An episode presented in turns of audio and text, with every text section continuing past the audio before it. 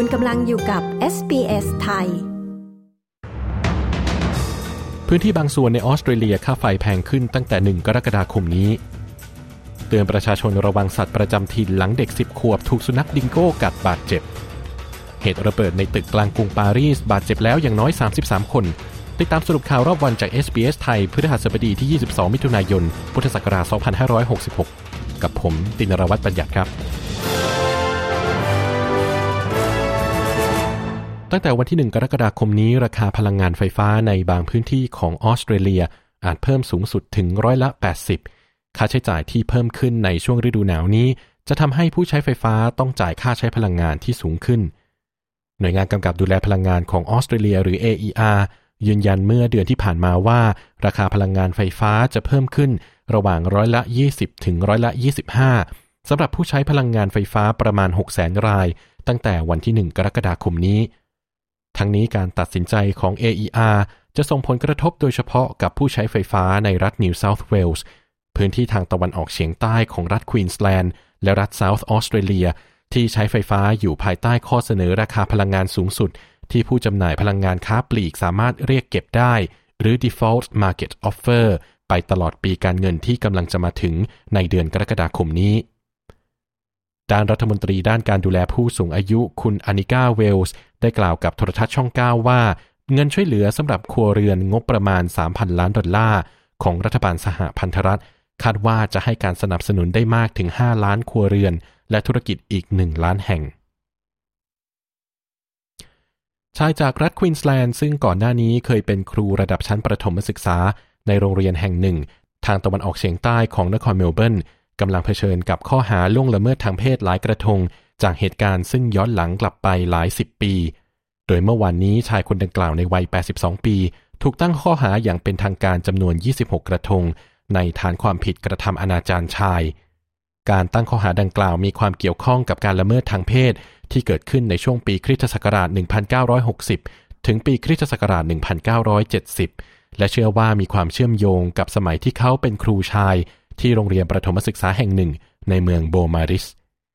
ดยชายคนดังกล่าวมีกำหนดขึ้นศาลแขวงเมลเบิร์นในวันที่ 7 กรกฎาคมนี้ ด้านตำรวจรัฐวิกตอเรียเน้นย้ำถึงความมุ่งมั่นในการนำตัวผู้ใคร่เด็กมาเข้าสู่กระบวนการยุติธรรม ไม่ว่าเวลาจะผ่านไปนานเท่าใด นับตั้งแต่การก่ออาชญากรรมเกิดขึ้น พร้อมขอความร่วมมือให้ผู้ใดก็ตามที่มีข้อมูลที่เกี่ยวข้อง ติดต่อ Crime Stoppers หมายเลขโทรศัพท์ 1800 333 000 เด็กชายคนหนึ่งถูกสุนัขดิงโก้กัดและลากลงไปในน้ำบนเกาะคาการี หรือเกาะเฟรเซอร์ไอแลนด์หลังเจ้าหน้าที่พิทักษ์อุทยานได้กระทำการุญยฆาตสุนัขดิงโก้อีกตัวหนึ่ง เมื่อไม่ถึงสองสัปดาห์ที่ผ่านมา เด็กชายวัยสิบปีคนดังกล่าวกำลังเดินอยู่บริเวณริมน้ำขณะที่สุนัขดิงโก้กำลังสะกดรอยตามและเข้าทำร้าย ใกล้กับบริเวณจุดตั้งแคมป์เมื่อวันศุกร์ที่ผ่านมา ต่อมาพี่สาววัย 12 ปีของเขาได้เข้าไปช่วยเหลือจนรอดชีวิต เหตุการณ์ดังกล่าวทำให้มีการย้ำเตือนอีกครั้งสำหรับนักท่องเที่ยว ให้ใช้ความระมัดระวังเมื่ออยู่ใกล้กับสัตว์ประจำถิ่น และดูแลให้บุตรหลานอยู่ใกล้ ๆ ตลอดเวลา เจ้าหน้าที่พิทักษ์อุทยานกล่าวว่า สุนัขดิงโก้ หรือวอนการีตัวดังกล่าว คุ้นเคยกับปฏิสัมพันธ์ของมนุษย์ และไม่แสดงท่าทีระแวดระวังเมื่ออยู่รอบๆผู้คน พร้อมย้ำเตือนประชาชนให้ใช้ความระมัดระวังช่วงนี้ติดตามสถานการณ์ในต่างประเทศนะครับ เกิดเหตุระเบิดขึ้นในอาคารหลังหนึ่งกลางกรุงปารีสของฝรั่งเศส แรงระเบิดส่งผลให้อาคารหลายชั้นแห่งหนึ่ง ซึ่งตั้งอยู่ในพื้นที่ลาตินควอเตอร์ ทางตอนกลางของกรุงปารีส ถล่มลงมาบางส่วน และทำให้เกิดเพลิงไหม้ขนาดใหญ่ ซึ่งลุกลามไปยังอาคารใกล้เคียง เบื้องต้นมีรายงานผู้บาดเจ็บอย่างน้อย 33 คนในแผนกฉุกเฉินของโรงพยาบาล ส่วนสาเหตุของการระเบิดดังกล่าวยังไม่เป็นที่ทราบแน่ชัด นครเมลเบิร์นและนครซิดนีย์กลับขึ้นมาในการจัดอันดับเมืองน่าอยู่ที่สุดในโลกอีกครั้ง ขณะที่นครเพิร์ธได้รับการจัดให้อยู่ในอันดับที่สูงขึ้นด้วยในปีนี้ โดยนครเมลเบิร์นกลับขึ้นมาสู่อันดับที่ 3 รองลงมาเป็นนครซิดนีย์ในอันดับที่ 4 ส่วนนครเพิร์ธอยู่ในอันดับที่ 12 จากอันดับที่ 32 เมื่อปีที่ผ่านมา คณะกรรมการตัดสินระบุว่าการกลับสู่ภาวะปกติ หลังการแพร่ระบาดใหญ่ของเชื้อไวรัสโควิด -19 ช่วยให้เมืองใหญ่ที่สุดของออสเตรเลียสองแห่ง ต่อันดับขึ้นมาในดัชนีความน่าอยู่ทั่วโลกปี 2023 ของ Economist Intelligence Unit ทั้งนี้เมืองที่ได้รับการจัดอันดับหน้าอยู่ที่สุดในโลกในปีนี้ คือกรุงเวียนนาประเทศออสเตรีย รองลงมาคือเมืองโคเปนเฮเกนประเทศเดนมาร์กอยู่ในอันดับที่สองส่วนเมืองที่ได้รับการจัดอันดับต่ำที่สุดคือกรุงดามัสกัส ประเทศซีเรีย ขณะที่กรุงเคียฟประเทศยูเครนได้รับการจัดอันดับให้อยู่ใน 10 อันดับน่าอยู่น้อยที่สุดในโลกในดัชนีปีนี้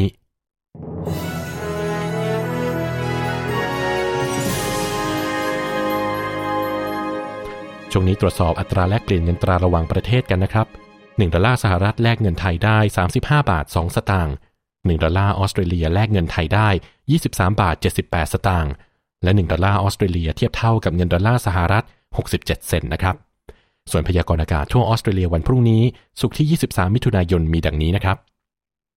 ที่เพิร์ธพรุ่งนี้ฝนจะจางลงอุณหภูมิสูงสุด 15 องศาเซลเซียสแอดิเลดพรุ่งนี้ฝนจะจางลงเช่นกันครับ อุณหภูมิสูงสุด 16 องศา โฮบาร์ตพรุ่งนี้มีฝนตก อุณหภูมิสูงสุด 11 องศา แคนเบราพรุ่งนี้ฝนจะจางลง อุณหภูมิสูงสุด 11 องศา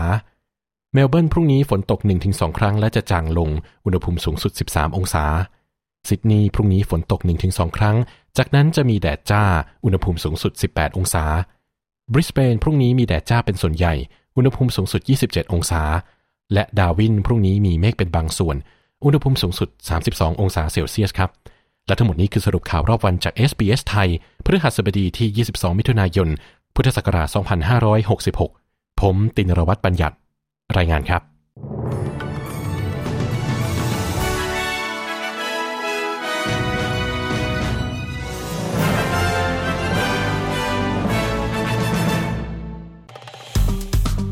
กดไลค์แชร์ และแสดงความเห็นไป follow SBS ไทยทาง Facebook